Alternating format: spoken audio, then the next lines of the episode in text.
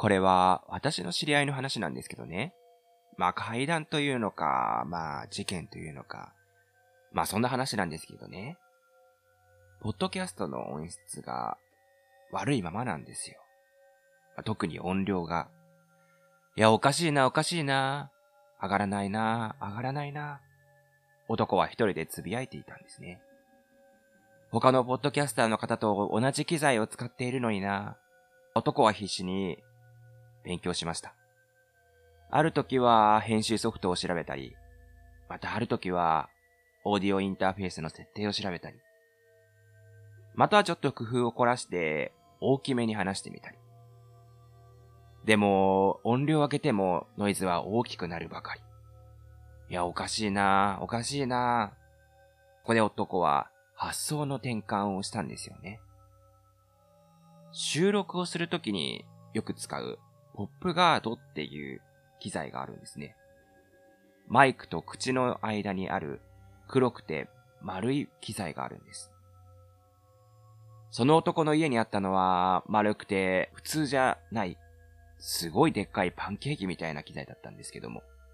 男は気づいてしまったんですよ。調べてみたら、ダイナミックマイクには、ポップガード、必要ないと。ダイナミックマイクっていうのは、ライブで手に持つタイプのマイクのことです。確かにライブをするときって、ポップガードつけてないですよね。そうです。男は、つける必要のないものをずっとつけて放送していたんですね。しかも30エピソードを超えて。男は思いました。やらかしすぎて、恥ずかしいというか、恥ずかしすぎて、今までのエピソード30を全部ゼロから取り直したい。そんな思いに駆られたんですね。男は見なかったことにして、また同じ機材で収録を始めました。怖いなぁ怖いなぁおかしいなぁおかしいなぁ事実です。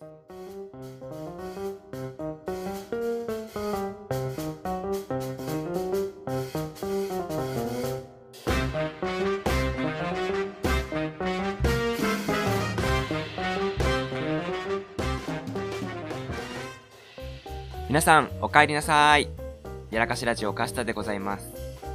冒頭でお話ししたポッドキャスト以来、一番やらかした話をさせていただきました。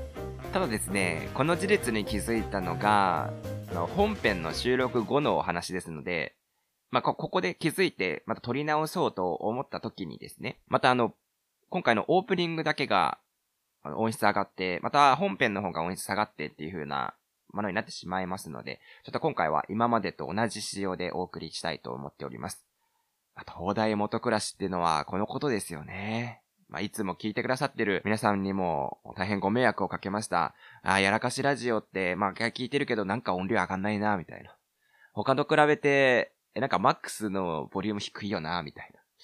いや、申し訳ないことをしましたな。申し訳ございませんでした。そんなことにもへこたれず、なんなら、まあ、今週も気づいてないふりで、ちょっと気づいてない体で話して、話を進めていきたいなと思っております。ということで今週も、おへこたれずに元気にお送りしていきたいと思います。今週もよろしくお願いします。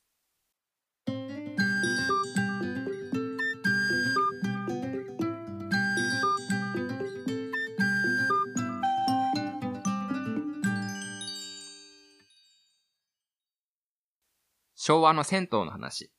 私ですね、銭湯好きで、いつもの銭湯にね、行こうと思った時に、久しぶりに、やっぱこう、マンネリを防ぐべくですね、新規開拓しようっていう風に思いまして、全く行ったことのない銭湯を Google マップでね、検索していきました。で、今回行った銭湯が、もう、本当にドラマとかで出てくるそのまんまの銭湯、もうザ銭湯みたいなところで、すごい良かったので、ちょっとその話をしきたいなと思うんですけども、まずですね、外から見た時に、もう見た目でめちゃめちゃ長い煙突が見えて、そこにね、こうやっぱ湯気が上から出てるのを見てね、これこれこれみたいな。もうそこでもテンション上がりまして、脱衣所もですね、昔ながらのこうテンプレートというか、なんか皆さんが銭湯の脱衣所みたいなのでこう、思い描くようなもので、もう全部多分昔のまま、昭和のままのものをこう、大切にしてるみたいなところで、トイレもね、和式みたい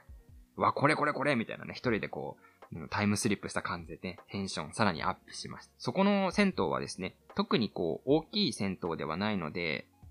あの、浴場も、もうマックス10人ぐらい入れるかなぐらいの大きさなんですよ。浴場っていうか、お風呂か。お風呂自体。大きく一つになってるっていうよりも、こう一つの浴槽に三つくらい、こう、ゾーンが仕切られてるんですね。で、仕切られてるし、こうね、こう、富士山の絵がないみたいな。まあそこにもまたもう、それもいいじゃないかと。もうシンプルでいいかな、みたいな。なんかもう、私はもう心の中でというか、もう常に孤独のグルメのナレーション井の頭五郎みたいな気持ちで心の中で、ね、実況しております。入りました。で、暑すぎないのもいいんですよ。で、ゆっくり入ってられるな、みたいなことをね、思ってたら、もう結構やっぱ、そういう昔ながらの銭湯っていうのは、まあ、9.5割がもうやっぱ顔なじみみたいな感じで、おー、疲れみたいな、どうだったの今日みたいな、みんな仲良くね、話してるんですよ。いや、なんかね、それを見ながら、やっぱ、透明で見るとね、全然風景としてはいいな、みたいな、こう、こう、なんかドラマというか映画の一場面をこう切り抜いてるというか、生活の一部を切り抜いてる感じで、いや、これもいいなっていうのを思いながらね、ちょっと話しかけられるのはでも嫌だなって思ったのでね、常にこう絶妙な距離感で私もキープしていきながら。これだけでも結構大満足だったんですけど、なんか実は奥に行くと、もう一つこう、ボーナスステージみたいな小さなお風呂がひっそりとあったのを見つけて、またそれでもテンションがね、上がるんですよ。うん、でもね、何が怖いかって、お湯がすごい真っ赤っかなんです。普通ってこう、スーパー銭湯とか行くと、張り紙あるじゃないですか。これは、何々の湯みたいな。何々の、あの、成分があって、これに健康がいいですよっていう風に注意書きがあって、ぜひぜひなんか心を休めてくださいみたいなねぎらいのポップとかがあると思うんですけどもね、そこの銭湯、本当にあの、何もこう、張り紙みたいなのがないので、逆に怖いみたいな。それが逆に怖くなって、この赤い実は何なのかみたいな。で、入ったら入ったでめちゃめちゃぬるいのでさらに怖いんです。えー、みたいな。このぬるさは何？なんか熱、熱いとかのよりもぬるいのが一番怖いじゃないですか。なんかこう。で、もう見た目的にはもう、地獄の風呂釜みたいになってるんですよね。ここ、なんか、謎の泡がボコボコボコ。もう真っ赤な風呂釜にこう真っ赤にボコボコボコなってるわけですから。もう人間ね、何かわからないものに入ってるのが一番怖いんですよ。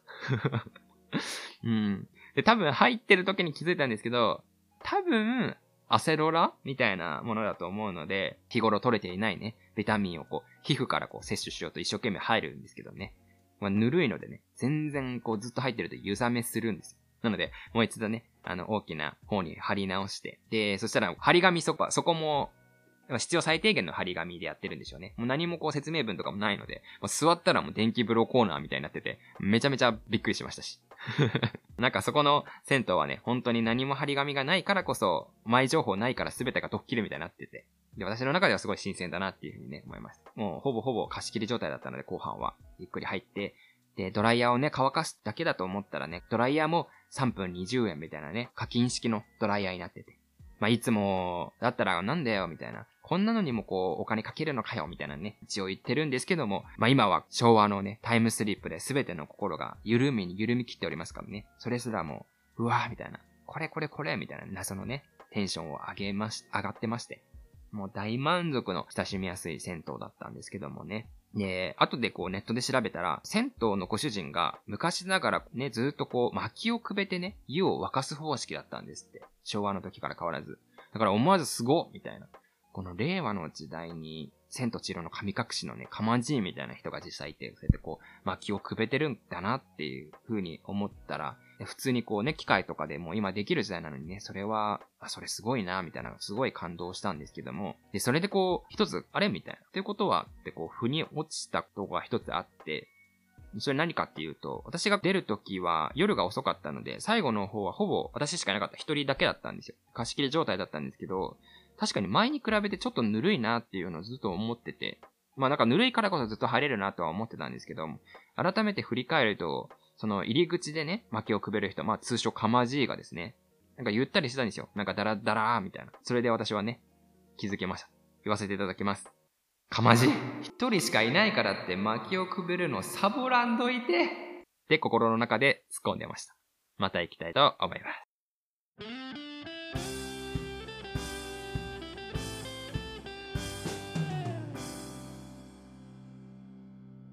やらかしラジオ。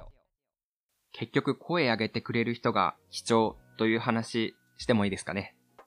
え、この話、なんで気づいたかっていう、このことに気づいたかっていうと、年末にですね、髪を切りに行った美容院で、前回年末の時にお話ししたね、私は31日の最後の日に髪を切るという、ちょっとした機構というか、やったんですけども、その担当した方とシャンプーとか気持ちよかったので、もう一回行こうっていう感じで行ったんですけどもね、二人系のおじさんですね。30分しかいなかったみたいなね、ドタバタした観光の話みたいな感じをしてくれたキャラクターで例えると、ムーミンに似ている40歳ぐらいのおじさんですね。おじさんの方もですね、私が以前ですね、にいたことをちょっと思い出してくれてたみたいで、ね、その時はね、お世話になりましたっていう話をね、しながら、ポッドキャストのネタとしても、しっかりおじさんのネタ使わせてもらいましたよっていう話を、鍵括弧みたいな感じでね、言ってないですけどね、思いながら、前回もね、安定の幼い営業ですね。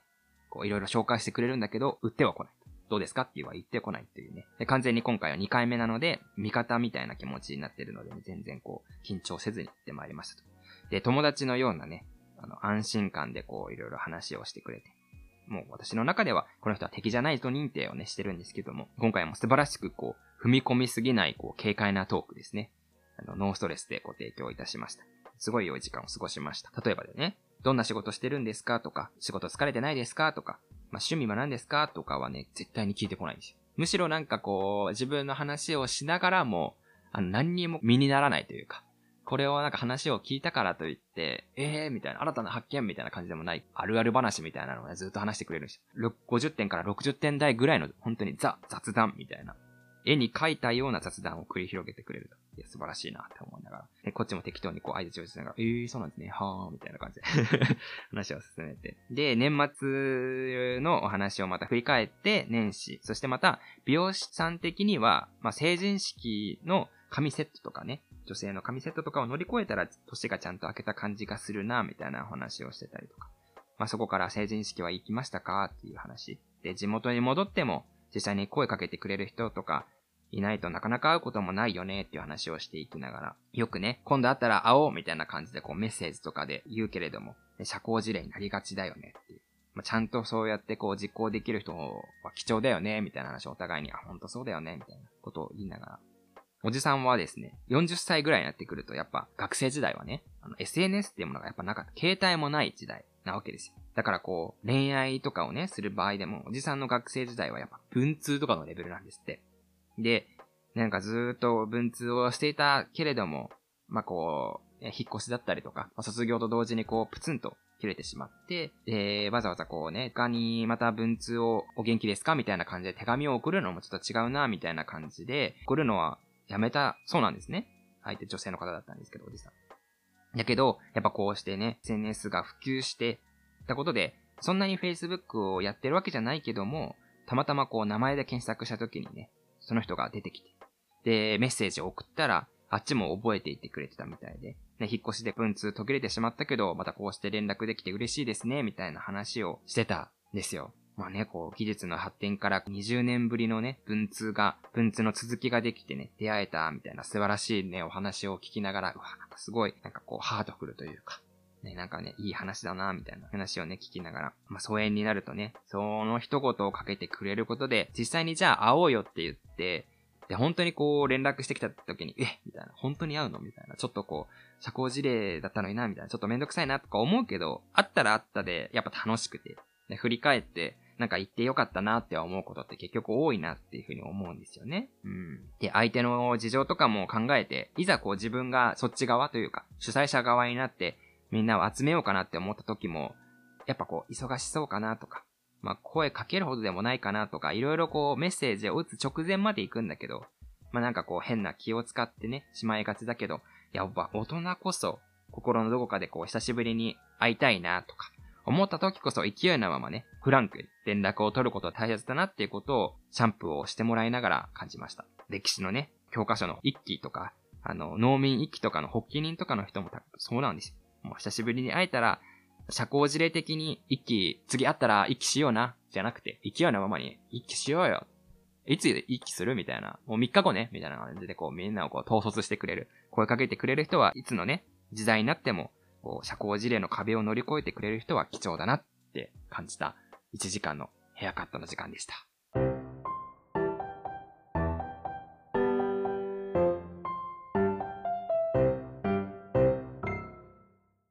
らかしラジオ。え、これは全くの余談なんですけども、あの昔ですね、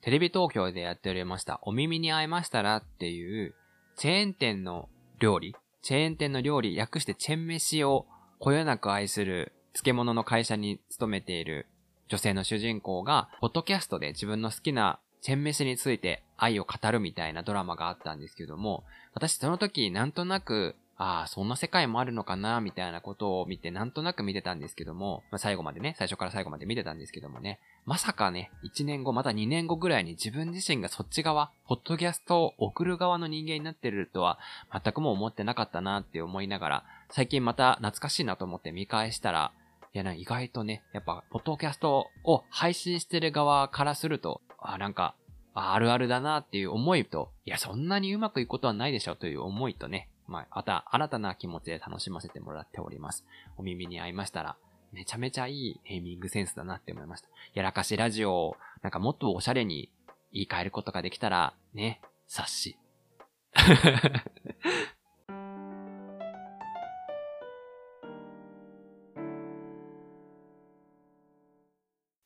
ということで今週は、ポッドキャスト史上最大のやらかし報告と、新規開拓、昭和のレトロ銭湯、いつの時代も声をかけてくれる存在って大切だよね、というお話。そして、お耳に合いましたらのドラマから見る、ポッドキャスター側からの思いというものをお話しさせていただきました。いやいやいやいや、なんかね、ちょっと30話にして気づくには遅すぎたよなっていう話なんですけどもね。またちょっと次回からは気をつけたいと思っております。えー、この番組はメイン MC カシタが日常でやらかしてしまったエピソードをみんなで笑い話にしてネタにしてしまおうという壮大な失敗供養番組となっております。えー、感想、質問は Twitter やっておりまして、ひらがなではやらかし、カタカナではラジオでつぶやいていただけたらありがたいです。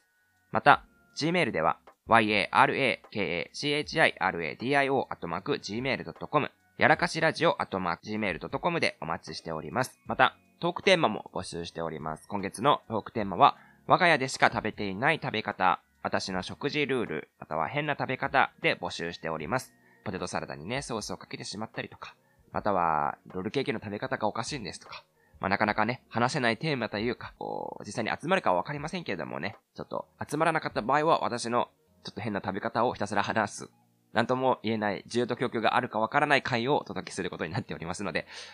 ぜひぜひですね、なかなか他のラジオさんではないと思いますので、皆さんご協力お願いいたします。思い出エピソードも添えて、どんどんご応募お願いいたします。そして、なんとまたお知らせがもう一点ございます。今回ですね、30回、え突破記念したということで、え、31.5回が3月11日に配信されます。はい。というのは、完全なる後付けなんですけども 前回のですね、あの、ソロポッドキャスト企画を去年何度かさせていただいた19.5回の回がありましたけれども、今回はその第2弾の企画が配信されます。ですので、もしですね、あの、お時間がございましたら、31.5回特別会の方もお聞きいただけるとありがたいです。ということで、えー、今週も聞いていただきましてありがとうございました。また来週も聞いていただけたら嬉しいです。ここまでのお相手は、やらかしラジオ、カシタがお送りいたしました。それでは皆さん、いってらっしゃい。